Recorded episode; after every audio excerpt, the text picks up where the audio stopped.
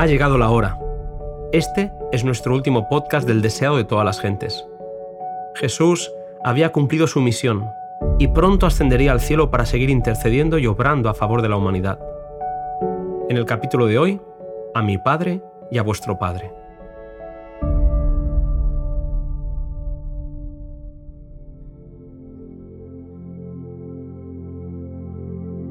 Había llegado el tiempo en que Cristo había de ascender al trono de su Padre. Como conquistador divino, había de volver con los trofeos de la victoria a los atrios celestiales. Después de su resurrección, se demoró por un tiempo en la tierra, a fin de que sus discípulos pudiesen familiarizarse con él en su cuerpo resucitado y glorioso. Ahora estaba listo para la despedida. Como lugar de su ascensión, Jesús eligió el sitio con tanta frecuencia santificado por su presencia mientras moraba entre los hombres. Los huertos y vallecitos de la montaña habían sido consagrados por sus oraciones y lágrimas. En sus riscos habían repercutido los triunfantes clamores de la multitud que le proclamaba rey. En su ladera había hallado un hogar con Lázaro en Betania. En el huerto de Getsemaní que estaba al pie había orado y agonizado solo. Desde esta montaña había de ascender al cielo. En su cumbre se asentarán sus pies cuando vuelva, no como varón de dolores, sino como glorioso y triunfante rey, estará sobre el monte de las olivas mientras que los aleluyas hebreos se mezclan con los osanas gentiles, y las voces de la grande hueste de los redimidos hagan resonar esta aclamación, Coronadle Señor de todos. Ahora, con los once discípulos, Jesús se dirigió a la montaña. Ellos no sabían que era su última entrevista con su Maestro. Jesús dedicó el tiempo a conversar con ellos, repitiendo sus instrucciones anteriores. En todo su derredor había recuerdos de su amor no correspondido. Aun los discípulos que tan caros eran a su corazón le habían cubierto de oprobio y abandonado en la hora de su humillación. Cristo había estado en el mundo durante 33 años, había soportado sus escarnios, insultos y burlas, había sido rechazado y crucificado. Al llegar al monte de las olivas, Jesús condujo al grupo a través de la cumbre hasta llegar cerca de Betania. Allí se detuvo y los discípulos le rodearon. Rayos de luz parecían irradiar de su semblante mientras los miraba con amor. No los reprendió por sus faltas y fracasos. Las últimas palabras que oyeron de los labios del Señor fueron palabras de la más profunda ternura. Con las manos extendidas para bendecirlos, como si quisiera asegurarles su cuidado protector, ascendió lentamente de entre ellos, atraído hacia el cielo por un poder más fuerte que cualquier atracción terrenal. Y mientras él subía, los discípulos, llenos de reverente asombro y esforzando la vista, miraban para alcanzar la última vislumbre de su Salvador que ascendía. Una nube de gloria le ocultó de su vista, y llegaron hasta ellos las palabras, He aquí, yo estoy con vosotros todos los días hasta el fin del mundo, mientras la nube formada por un carro de ángeles le recibía. Mientras los discípulos estaban todavía mirando hacia arriba, se dirigieron a ellos unas voces que parecían como la música más melodiosa, se dieron vuelta y vieron a dos ángeles en forma de hombres que les hablaban diciendo, Varones Galileos, ¿qué estáis mirando al cielo? Este mismo Jesús que ha sido tomado desde vosotros arriba, en el cielo, así vendrá como le habéis visto ir al cielo. Estos ángeles eran los más exaltados de la hueste angélica, los dos que habían ido a la tumba en ocasión de la resurrección de Cristo, y habían estado con él durante toda su vida en la tierra. Todo el cielo había esperado con impaciencia el fin de la estada de Jesús en un mundo afligido por la maldición del pecado. Ahora había llegado el momento en que el universo celestial iba a recibir a su Rey. Cuánto anhelarían los dos ángeles unirse a la hueste que daba la bienvenida a Jesús. Pero por simpatía y amor hacia aquellos a quienes había dejado atrás, se quedaron para consolarlos. Los ángeles afirmaron que este mismo Jesús, a quien habían visto subir al cielo, vendría otra vez como había ascendido. Vendrá con las nubes, y todo ojo le verá. El mismo Señor, con aclamación, con voz de arcángel y con trompeta de Dios, descenderá del cielo y los muertos en Cristo resucitarán. Cuando el Hijo del Hombre venga en su gloria y todos los santos ángeles con él, entonces se sentará sobre el trono de su gloria. Así se cumplirá la promesa que el Señor hizo a sus discípulos, y si me fuere y os preparase lugar, vendré otra vez yo os tomaré a mí mismo para que donde yo estoy, vosotros también estéis. Cuando los discípulos volvieron a Jerusalén, la gente los miraba con asombro. Después del enjuiciamiento y la crucifixión de Cristo, se había pensado que se mostrarían abatidos y avergonzados.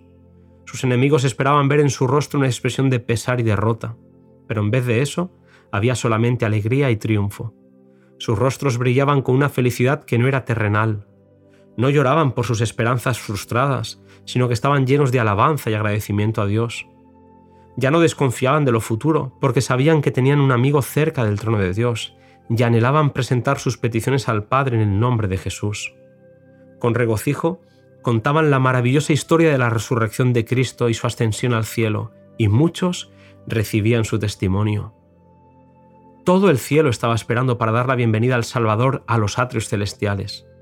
Mientras ascendía, iba adelante, y la multitud de cautivos libertados en ocasión de su resurrección le seguía. La hueste celestial, con aclamaciones de alabanza y canto celestial, acompañaba al gozoso séquito.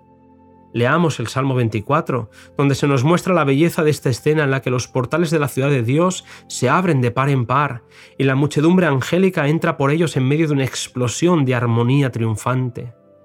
Allí está el trono y en derredor el arco iris de la promesa. Allí están los querubines y los serafines, los comandantes de las huestes angélicas, los hijos de Dios, los representantes de los mundos que nunca cayeron, están congregados el concilio celestial delante del cual Lucifer había acusado a Dios y a su Hijo, los representantes de aquellos reinos sin pecados sobre los cuales Satanás pensaba establecer su dominio, todos están allí para dar la bienvenida al Redentor. Sienten impaciencia por celebrar su triunfo y glorificar a su Rey. Pero con un ademán, Él los detiene. Todavía no. No puede ahora recibir la corona de gloria y el manto real. Entra a la presencia de su Padre, señala su cabeza herida, su costado traspasado, sus pies lacerados.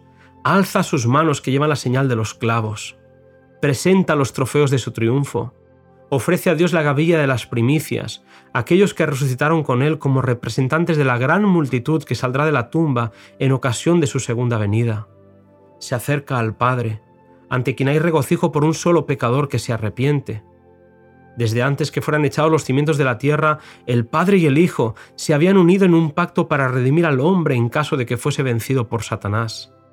Habían unido sus manos en un solemne compromiso de que Cristo sería el fiador de la especie humana. El pacto había sido llevado plenamente a cabo. Ahora declara, Padre, consumado es. He hecho tu voluntad, Dios mío. He completado la obra de redención. Si tu justicia está satisfecha, aquellos que me has dado, Quiero que donde yo estoy, ellos también estén conmigo. Entonces se oye la voz de Dios proclamando que la justicia está satisfecha. Satanás ha sido vencido. Los hijos de Cristo que trabajan y luchan en la tierra son aceptos en el amado. Delante de los ángeles celestiales y los representantes de los mundos no caídos son declarados justificados. Donde Él esté, allí estará su iglesia. Con gozo inefable los principados y las potestades reconocen la supremacía del príncipe de la vida. La hueste angélica se postra delante de él, mientras que el alegre clamor llena los atrios del cielo. Digno es el Cordero que ha sido inmolado, de recibir el poder y la riqueza y la sabiduría y la fortaleza y la honra y la gloria y la bendición. El amor ha vencido. Lo que estaba perdido se ha hallado desde aquella escena de gozo celestial nos llega a la tierra el eco de las palabras admirables de Cristo, Subo a mi Padre y a vuestro Padre, a mi Dios y a vuestro Dios. La familia del cielo y la familia de la tierra son una. Nuestro Señor ascendió para nuestro bien y para nuestro bien vive, por lo cual puede también salvar eternamente a los que por Él se acercan a Dios, viviendo siempre para interceder por ellos. Queridos amigos, hemos llegado al final de este maravilloso libro. Ha sido un privilegio acompañarte en este precioso recorrido en la más bella historia de amor que jamás se haya contado. Maravilloso, sublime, incomparable Jesús. Él es el verdadero protagonista de la salvación y si quieres, será el protagonista de tu historia. Que Dios te bendiga, que Él llene de paz tu vida y cumpla su propósito en ti.